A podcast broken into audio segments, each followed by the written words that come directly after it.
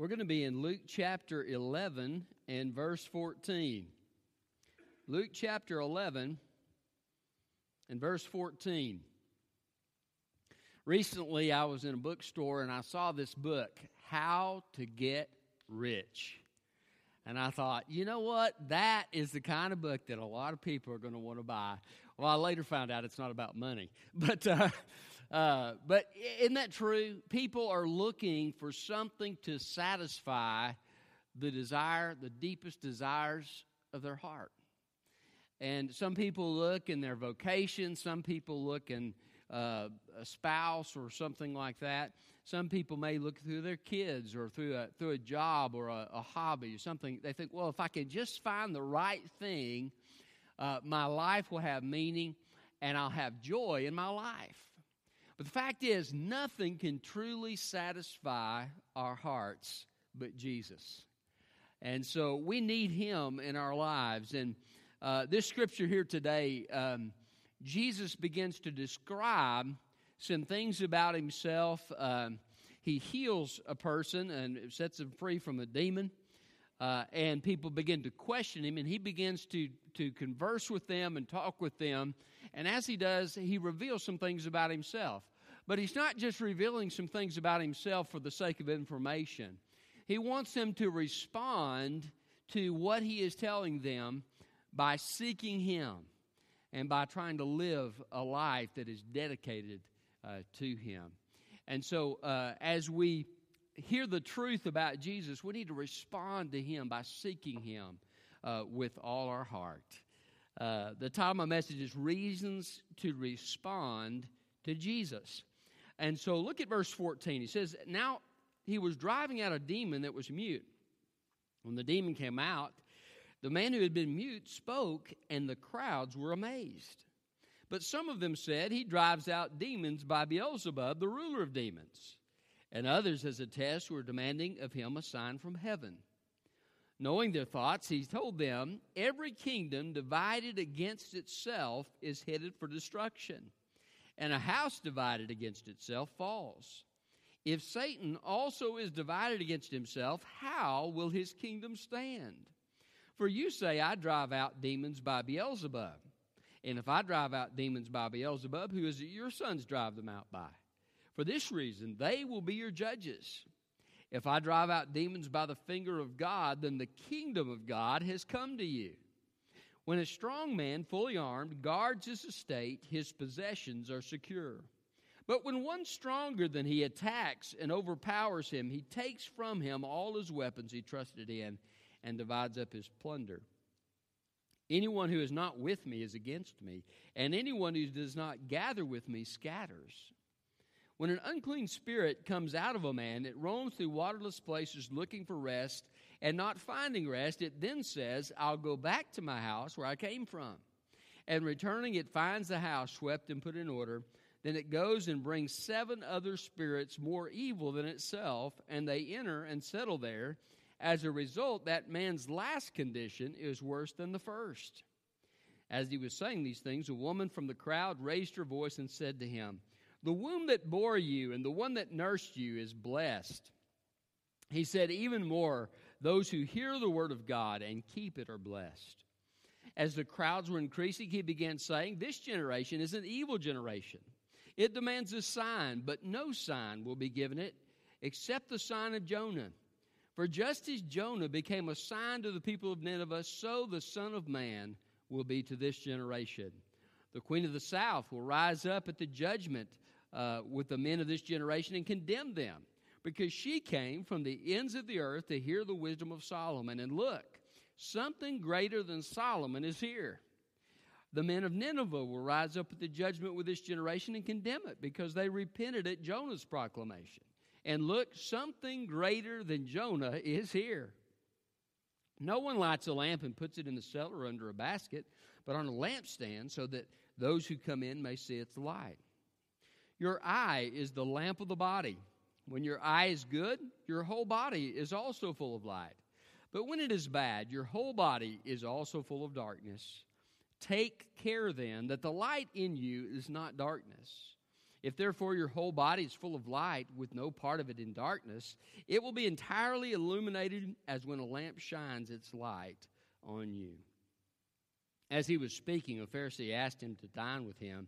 So he went in and reclined at the table. When the Pharisee saw this, he was amazed that he did not first perform the ritual washing before dinner. But the Lord said to him, Now you Pharisees clean the outside of the cup and the dish, but inside you are full of greed and evil. Fools, didn't he who made the outside make the inside too? But give from what is within to the poor, and then everything is clean for you. But woe to you, Pharisees! You give a tenth of mint, rue, and every kind of herb, and you bypass justice and love for God. These things you should have done without neglecting the others. Woe to you, Pharisees! You love the front seat at the synagogues and greetings in the marketplace. Woe to you! You are like the unmarked grave that people walk over and don't know it. One of the experts in the law answered him, Teacher, when you say these things, you insult us too. Then he said, Woe to you, experts in the law. You load people with burdens that are hard to carry, yet you yourselves don't touch these burdens with one of your fingers. Woe to you! You build monuments to the prophets, and your fathers killed them. Therefore, you are witnesses that you approve the deeds of your father, for they killed them, and you build their monuments. Because of this, the wisdom of God said, I will send them prophets and apostles, and some of them they will kill and persecute, so that this generation may be held responsible for the blood of all the prophets shed since the foundation of the world. For from the blood of Abel to the blood of Zechariah, who perished between the altar and the sanctuary. Yes, I tell you, this generation will be held responsible. Woe to you, experts in the law! You have taken away the key of knowledge. You didn't go in yourselves, and you hindered those who were going in. When he left there, the scribes and Pharisees began to oppose him fiercely and to cross examine him about many things. They were lying in wait for him to trap him in something he said.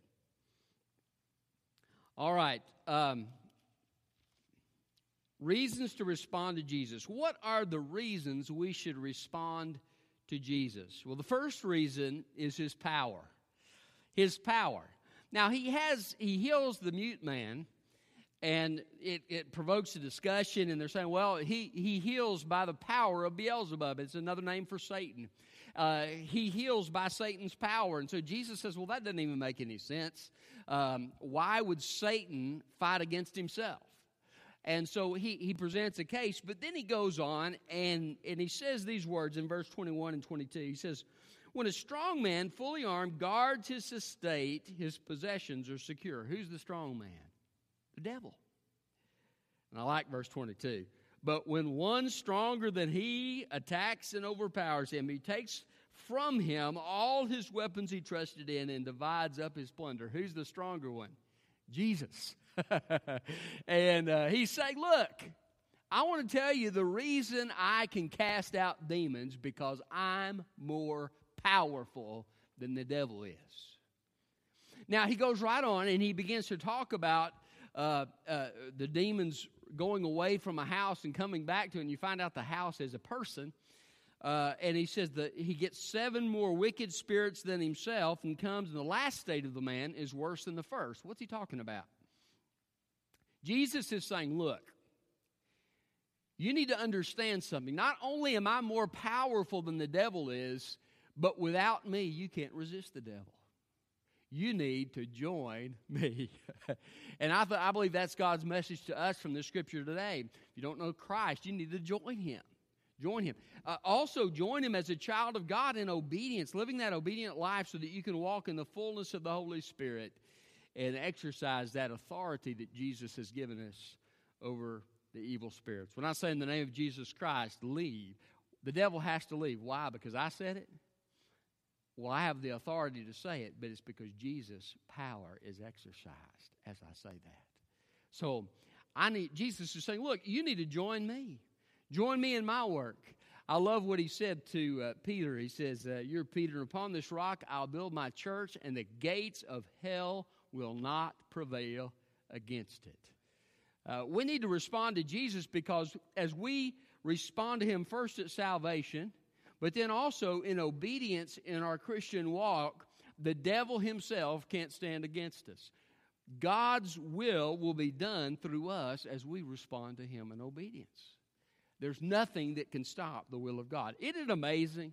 We were talking about Paul this morning and how he went from place to place and was persecuted and had to leave after a week and a half in some cases. Uh, even though that was the case, God's work flourished and the gospel spread. And one of those churches was Thessalonica, and the scripture tells us in the letter to the Thessalonians uh, that uh, God actually used them to be great evangelistic witnesses for Him. So not only was there a church established there, but there's all these evangelists in the church at Thessalonica. They're just spreading the word of God everywhere.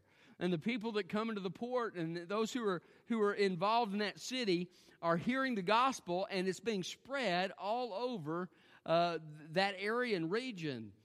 Uh, this is the power of God. Persecution comes against Paul, and, and it is not defeated. The work of God is not defeated. Why? Because he serves a Savior who is able. He has all power.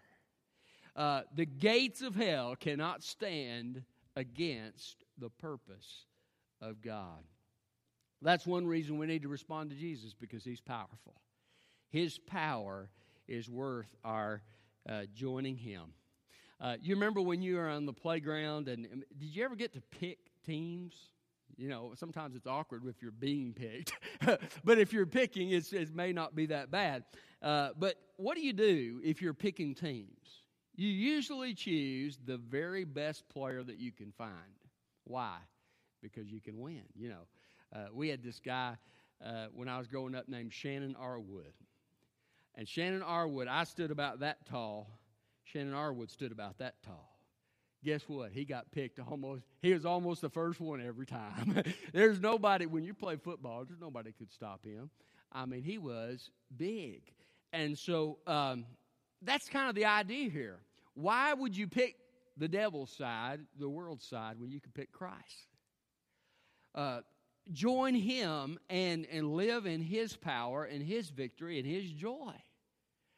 Um, being a child of God is, is one of those things, it's, it's amazing because as we live for God, yes, there may be difficulty, there may be persecution, but we can have the joy of Christ within. We can have eternal rewards as we serve Christ. The purpose of Christ will be fulfilled through our lives. And then guess what? One day, I'm going to glory. Listen, his power, he gives me eternal life, and he sustains me through the suffering and the difficulty and everything else that I face, and he helps me to accomplish his purpose. But then it doesn't end there. His power, one day, if I if I die before Jesus returns, he'll say, Roger, get up, and I'm gonna I'm gonna fly up to meet him in the air. And and because of his power, my my future is certain. Uh, listen, God has given us a Savior that is like no other. Join Him.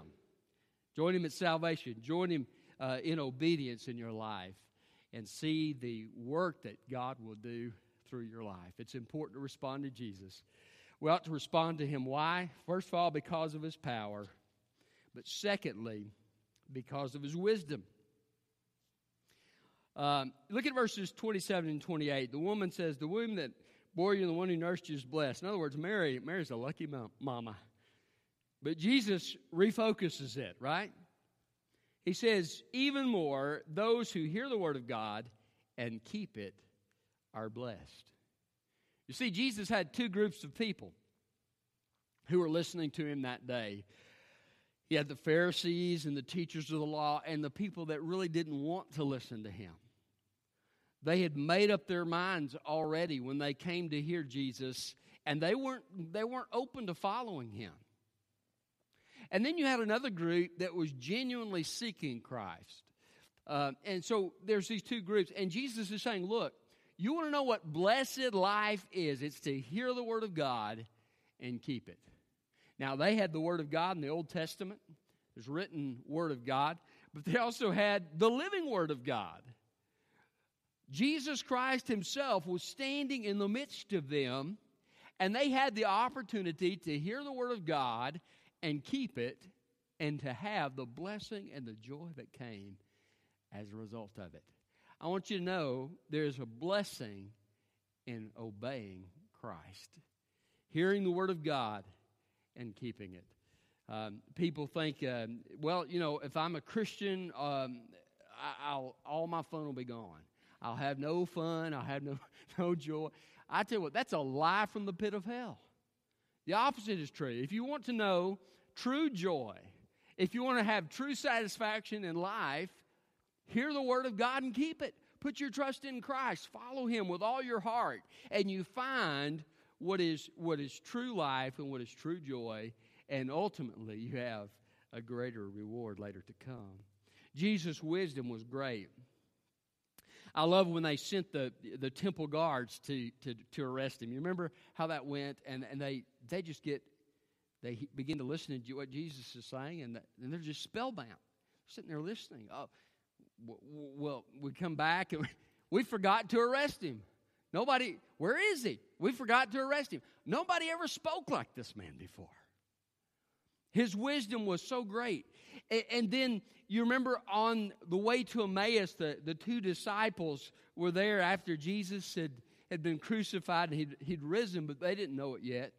And uh, they didn't recognize Jesus at first. And Jesus is opening up the Word of God to them. And one of them says, Didn't our hearts burn within us as He spoke to us along the way and opened the Scriptures to us? You see, it's the wisdom of Christ. Nobody ever spoke like he did. Uh, his wisdom was unlike any others, Even Solomon, as he goes on to say, Hey, Solomon, you, you've heard of Solomon. You heard when the Queen of Sheba went to visit Solomon. I'm going to tell you, somebody's greater is here. Jesus' wisdom was unlike any other wisdom, it was the wisdom of God Himself. And so, uh, how do we respond? Well, we listen to Him and we obey Him.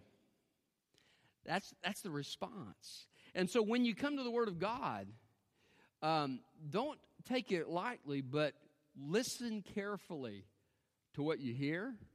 If you're in Sunday school class, if you're in church service, or uh, listen carefully to what you hear. If you're reading your, your Bible in your quiet time, uh, listen carefully as you read for the, for the message that's there, and then follow it. And as you do, you'll find joy in your life in following Jesus. Um, so, Jesus' power is one reason we should respond to him, his wisdom is another reason. Thirdly, his resurrection. Look at verse 29. As the crowds were increasing, he began saying, This generation is an evil generation. It demands a sign, but no sign will be given to it except the sign of Jonah. For just as Jonah became a sign to the people of Nineveh, so also the Son of Man will be to this generation. Now, Luke doesn't spell out what the sign is, but Matthew does. Matthew tells us that just as Jonah was in the belly of the fish for three days and then came out, you know, the whale, or we don't know if it's a whale, but it's a fish of some kind, got indigestion and threw Jonah up. Isn't that a lovely picture? Threw him up after three days uh, up on the beach. And God says, okay, go to Nineveh. And he goes, you know. Uh, so he's in the fish three days, comes up out of it. And, and, let's face it, most of the time when you go into a fish, it's a one way journey. uh, you don't come back out. And so it's a kind of a picture. It was, it was a picture. And oftentimes, Scripture had pictures of things in Jesus' life in these Old Testament prophetic uh, things that took place. And Jonah was a picture of the fact that Jesus would die and be buried uh, in, in, a grave for three days, and then he would arise, arise from the dead. That was the sign, the sign of Jonah. And so they're asking for all these signs. Jesus said, I'm just giving you one the sign of Jonah. But listen, it ought to be enough. Can you think of a greater sign than the one who says, okay, death, you don't have power over me. I'm getting out of here. getting up out of the tomb. And uh, what, what power is that? What greater sign could there be than that? Um, it's amazing to me all the different theories skeptics will come up with to try to disprove the resurrection. But they end up sounding crazier than the, than the actual belief that Jesus rose from the dead. Well, his atoms dispersed and came back together outside of the tomb. Was, I think that was one of the theories. And you know, I mean, there's all kinds of these crazy theories. The fact is, not only was there an empty tomb, the Jewish authorities could not, they had put a guard there. And the guard couldn't, I mean, they, they saw the angel come down and they just passed out. And, and, and so uh, they couldn't stop Jesus from raising from the dead, and they couldn't produce the body, and neither could the Romans. When you think about that, and you think about the money and the resources the Roman Empire had, and the the the um, the power uh, of the emperors who hated Christianity and who persecuted Christians and put them to death, all they would have had to do was put, produce the body of Jesus, but they couldn't. Not only that, but Jesus appeared to over 500 witnesses. He ate with them, they touched him, and they felt, hey, I'm not a ghost, touch me and find out, you know?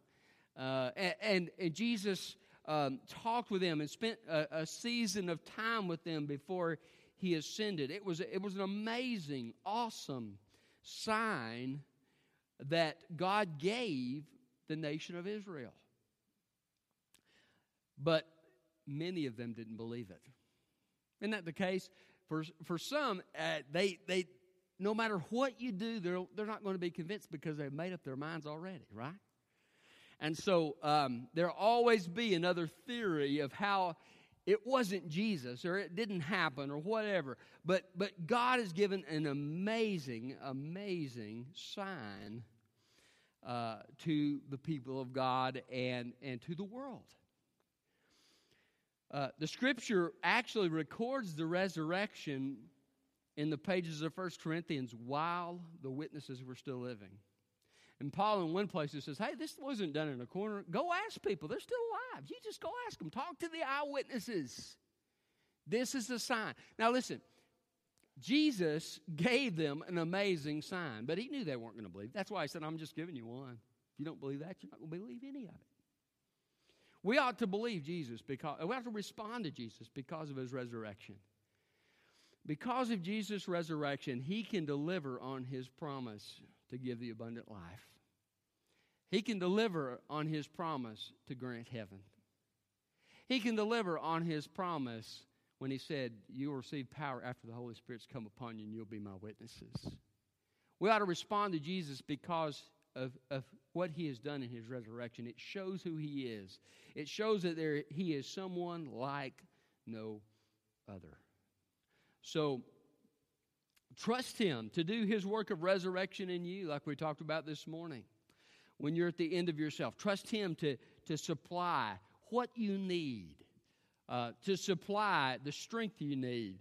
Uh, trust him to uh, turn situations around that are bad. Uh, trust Him to sustain you in the difficult times of life because He is the God of the resurrection. Um, respond to Him. So, reasons to respond to Jesus first of all, His power, secondly, His wisdom, thirdly, His resurrection, and finally, fourthly, His greatness. His greatness. Jesus is talking to them and He says, Hey, you, the, the queen of the south will rise up in judgment, the queen of Sheba. She's going to say, hey, you guys, you missed it. Uh, she'll rise up in judgment with the men of this generation and condemn them because she came from the ends of the earth to hear the wisdom of Solomon. And look, something or someone greater than Solomon is here. Greater than Solomon.